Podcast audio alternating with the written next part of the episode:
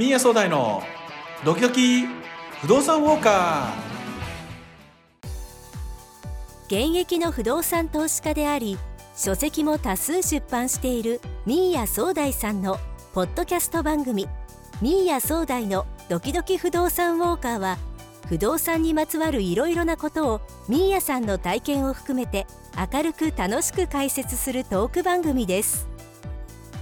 不動産を全く知らない方から不動産投資の上級者の方まで幅広いリスナーの皆様へ不動産に関するあんなことこんなことためになる話もやっちゃった話もいろいろなお話を盛りだくさんにそして赤裸々に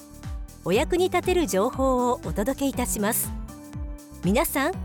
ミーヤ総大のドキドキ不動産ウォーカーぜひともお楽しみください。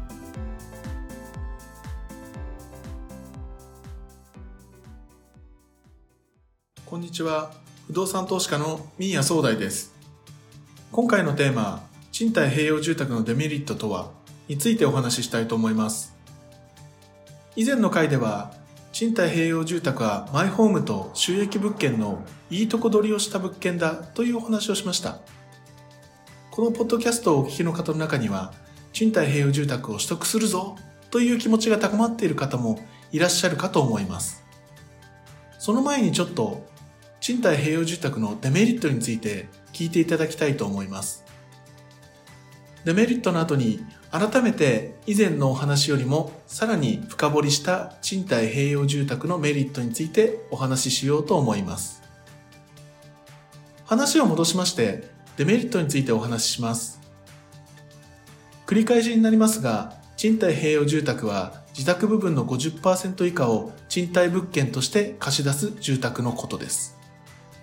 2世帯住宅のうち1世帯を貸し出すことを想像していただくと一番わかりやすいと思います。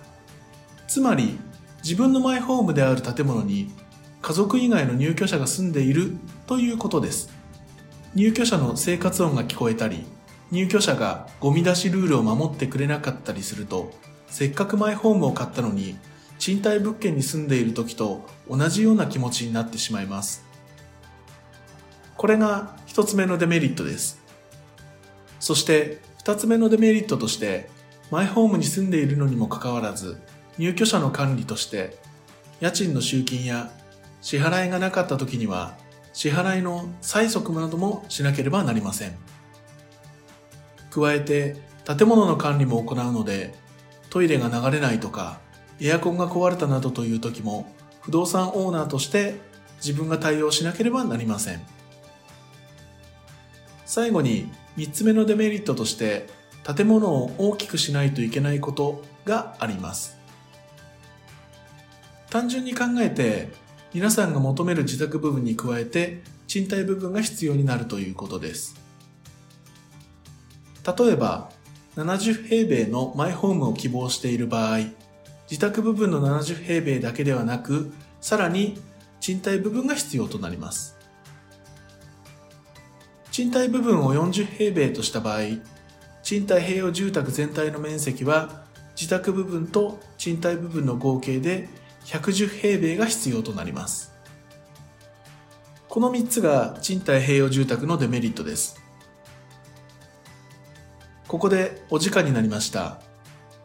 次回はデメリットの対応策についてお話ししたいと思います。また次回もお楽しみに。ミーヤ総大でした。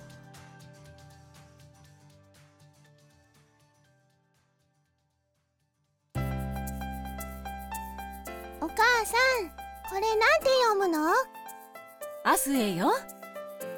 これは？アスエよ。これは？これもアスエよ。ふーんそうなんだ。アスエって何？不動産の会社みたいね。アスエは東京都文京区にある不動産会社です